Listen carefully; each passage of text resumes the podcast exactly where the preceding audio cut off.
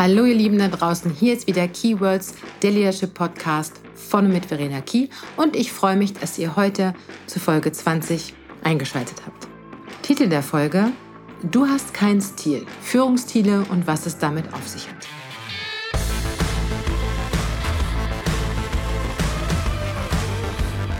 Zugegeben, ich habe lange überlegt, ob ich eine Folge zu diesem Thema machen soll. Denn gefühlt liest man ständig von Führungsstilen und welcher denn nun der richtige ist. Und eigentlich wollte ich bei diesem ganzen Mainstream-Thema nicht mitmachen. Aber, ja, jetzt kommt ein Aber. In meinem letzten Workshop Ende letzter Woche zum Thema Leadership klappte auch irgendwann das Thema Führungsstile auf. Nicht von mir eingefordert, sondern es hat sich im Gespräch mit meinen TeilnehmerInnen so ergeben. Und gespannt lauschte ich der Diskussion und war erstaunt über die Auslegung der verschiedenen Stile und wie absolut die Einstellung dazu gewesen ist. So frei nach dem Motto, also ich habe einen kooperativen Führungsstil, den habe ich schon immer. Fertig. Und nee, nee, nee, autoritär will ich nicht sein. Und laissez-faire um Gottes Willen. Also ein Führungsstil, wo ich mich nicht kümmere und einfach machen lasse, nee, nee, nee, nee, der ist ja auch nichts. Ja, und so ganz einfach ist das aus meiner Sicht eben nicht. Und deswegen heute diese Folge von mir, für dich, für euch, für ein bisschen mehr Klarheit, den ein oder anderen Impuls oder Denkanstoß. Starten wir mal mit Kurt Lewin und Max Weber. Die zwei haben Führungsstil entwickelt und maßgeblich geprägt. Kurt Lewin unterscheidet autoritären, kooperativen, demokratischen und laissez-fairen Führungsstil, während Max Weber von autokratischem, patriarchalischem, charismatischem und bürokratischen Führungsstil spricht. Das sind schon vier Wörter, die einem die Zunge als brechen, gell? Aber anyway, ich denke, von all diesen Führungsstilen habt ihr schon etwas gehört und ihr wisst sicherlich auch, welches Verhalten sich dahinter verbirgt oder verbergen sollte, je nachdem. Doch neben Levin und Weber haben sich eine Vielzahl von Wissenschaftlern und Psychologen schon mit diesem Thema beschäftigt. Und mittlerweile gibt es eine Vielzahl an Führungsstilen und oder Interpretationen. Was aber sind denn eigentlich Führungsstile? Wozu sind sie gut und warum haben sie eine noch immer so hohe Daseinsberechtigung in den Unternehmen und in ihren Führungsetagen? Und da würde ich ganz gerne kurz mal mit euch hingucken. Führungsstile beschreiben die Verhaltensweisen von Führungskräften in Richtung der Mitarbeitenden und wirken damit auf das Verhalten der Mitarbeitenden ein. Und darüber hinaus können gelebte Führungsstile eine Menge über die Unternehmenskultur aussagen. Und sie sind auch wichtiger Bestandteil in der Motivation von Mitarbeitenden. Deren Entwicklung und Förderung, das hängt unweigerlich miteinander zusammen. Dennoch ist es auch so, dass Führungsstile immer auch von der Persönlichkeit abhängen. Also, welche Persönlichkeit hast du als Führungskraft? Und es hängt auch damit zusammen, in welcher Branche euer Unternehmen tätig ist oder welche Abteilung du leitest. Also, wird was produziert? Ist es eher eine kreative Abteilung? Ist es Controlling? Ist es Einkauf? Also wo arbeitest du? Welche Aufgaben gibt es dort zu erledigen? Das ist auch immer maßgebliche Grundlage dafür, welchen Führungsstil man wann idealerweise anwendet. Denn klar ist auch, und das erschließt sich, glaube ich, nicht jedes Unternehmen, jede Abteilung, jeder Bereich kann immer gleichermaßen geführt werden. Idealerweise sorgen Führungsstile auch für zufriedene MitarbeiterInnen. Doch die Frage ist ja, ist es der Stil oder dein Verhalten mit all seinen Nuancen, der seine Wirkung bei den Mitarbeitern entfaltet? Also ist Führungsstil gleich Verhalten oder ist der Führungsstil nur ein Teil deiner Führungspersönlichkeit? Räumen wir mal gemeinsam auf. Und gerne stelle ich euch die vier gängigsten Führungsstile ganz kurz vor. Wirklich nur ganz, ganz kurz. Aber ich glaube, das braucht es, um das Ganze rund zu machen. Starten wir mal mit autoritär-autokratisch. Ich habe die beiden mal zusammengefasst, weil sie sich schlicht und ergreifend ähnlich sind. Bei autoritär, autokratisch trifft die Führungskraft die alleinige Entscheidung. Mitarbeiter werden nicht an der Entscheidung beteiligt. In diesem Fall tritt eine ganz, ganz strenge Hierarchie in Kraft. Der Vorteil ist, dass schnelle Entscheidungen getroffen werden können und manchmal braucht es die. Dieser Stil kann bei Mitarbeitenden aber auch durchaus als entlastend empfunden werden. Warum?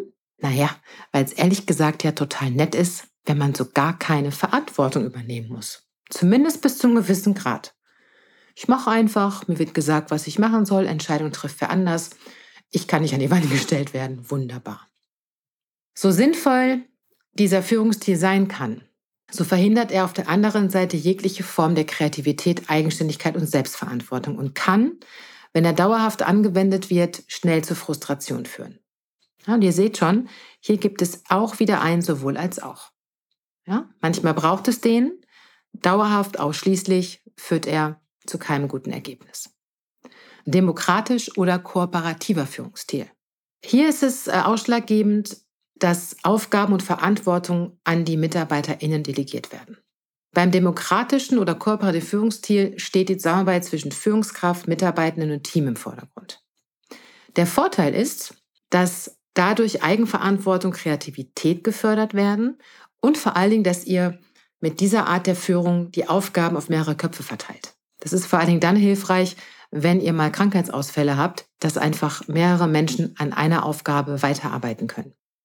Die Mitarbeitenden arbeiten selbstständiger und sie identifizieren sich eher mit Unternehmenskultur. Das sind ganz, ganz klare Vorteile des demokratisch oder kooperativen Führungsstils.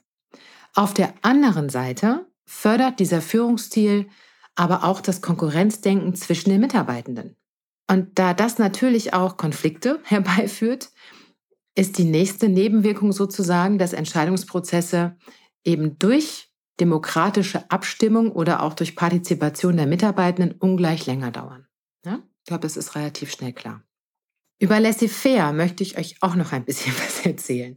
Wisst ihr, laissez-faire ist ein so schönes, wohlklingendes Wort aus dem Französischen und seine Bedeutung ist wirklich auch sehr verlockend. Zumindest das dazugehörige Verhalten klingt verlockend. Laissez-faire heißt aus dem Französischen wortwörtlich übersetzt machen lassen. Coole Vorstellung als Führungskraft, oder? MitarbeiterInnen einfach machen lassen und sich gefühlt um nichts kümmern müssen. Was interessiert mich mein Geschwätz von heute oder von gestern? Meine Mitarbeitenden machen doch einfach, wie sie denken. Und dann sind Führungskräfte, die laissez-faire führen, auch noch wirklich auf der Meinung, dass sie damit ihren Teams und ihren MitarbeiterInnen einen wirklich großen Gefallen tun. Ja, ihr wisst ja, Irren ist menschlich und so ist es auch beim Laissez-faire-Führungsstil. Ihr könnt das machen.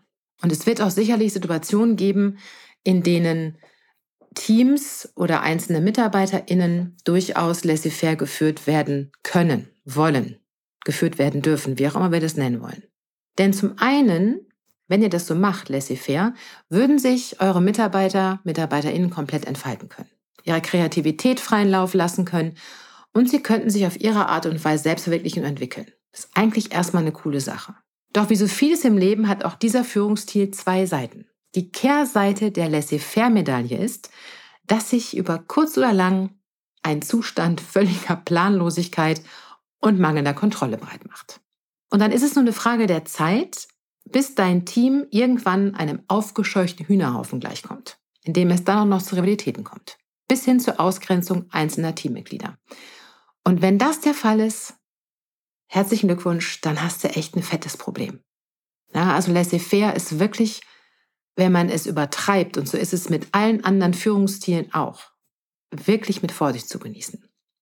Zu guter Letzt möchte ich euch den charismatischen Führungsstil nach Max Weber nicht vorenthalten. Und ich möchte ihn euch deshalb nicht vorenthalten, weil er mitunter kreuzgefährlich sein kann.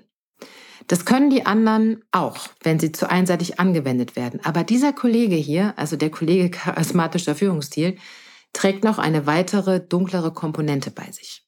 Bestimmt kennt ihr alle Menschen mit einer charismatischen Ausstrahlung. Menschen, die euch durch ihre Strahlkraft in euren Bann ziehen, denen ihr einfach folgen möchtet, weil es sich so richtig anfühlt.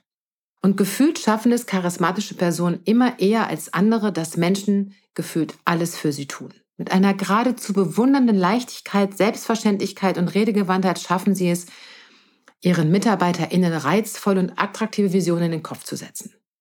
Jetzt könntest du natürlich sagen, hey Verena, es ist doch super, wenn Führungskräfte ihre MitarbeiterInnen auf diese Art motivieren und bewegen können. Wie immer hat auch das eine gute und eine schlechte Seite. Vorteil charismatischer Führung ist es, dass MitarbeiterInnen aus eigenem Antrieb heraus fast alles für ihre Führungskräfte tun. Sie sind gefühlt freiwillig zu sehr, sehr großen Opfern bereit. Der Nachteil ist, oder die Gefahr, dass MitarbeiterInnen sich ausnutzen lassen und ausbeuten lassen. Und diese Gefahr ist extrem hoch. Denn viel zu häufig merken sie viel zu spät, dass ihr Gegenüber, also ihre Führungskraft, mehr Schein als Sein ist und nicht so ist, wie es ihnen verkauft wurde. Und dieses Thema Ausbeuten und Ausnutzen lassen führt auch oft zu einer wahnsinnigen Überlastung. Also Mitarbeiter sind fast schon süchtig in, in diesen Bann gezogen der charismatischen Führungspersönlichkeit und merken auch gar nicht, wie oft sie ihre Grenzen gehen. Und die charismatische Führungskraft interessiert das ehrlich gesagt nicht. Ja? Also deswegen an der Stelle nochmal erwähnt, charismatischer Führungsstil, ist es mir wichtig, dass ihr das auch auf dem Schirm habt, dass alle Führungsstile, egal welche ich heute genannt habe und welche ihr nachlesen möchtet, haben alle ein sowohl als auch ein Für und Wider. An dieser Stelle komme ich zurück auf meine TeilnehmerInnen aus meinem Workshop und ergänze meine Aussagen um einen weiteren Führungsstil, nämlich einen situativen Führungsstil. Und ich glaube, der ist es und war es auch bei meinen TeilnehmerInnen, der Licht ins Dunkle gebracht hat. Es geht nämlich schlicht und ergreifend darum, dass du als Führungskraft in der Lage bist, situativ zu führen. Heißt, der Situation entsprechend und auf die Menschen abgestimmt, die du führst. Denn idealerweise wird jedem deiner MitarbeiterInnen eine von dir individuelle Führung zuteil. So kann es auch mal sein, dass du autoritär führen musst, weil es die Situation oder der Anlass von dir erfordert. Stell dir nur mal vor, der Leiter eines Löschzuges bei der Feuerwehr würde während eines Großeinsatzes sein Team vor Ort laissez-faire führen. So frei nach dem Motto, so, wir sind da, die Hütte brennt. Ihr könnt in Ruhe diskutieren, wie ihr denn nun die Wasserschläuche ausrollen wollt oder wer in welchem Outfit wann in das brennende Gebäude rennt. Könnte man machen, wäre aber etwas ungünstig, denn dann wäre das Haus relativ schnell abgebrannt und vielleicht auch eine Handvoll Menschen nicht mehr auf diesem Planeten. Ihr versteht, worauf ich hinaus will?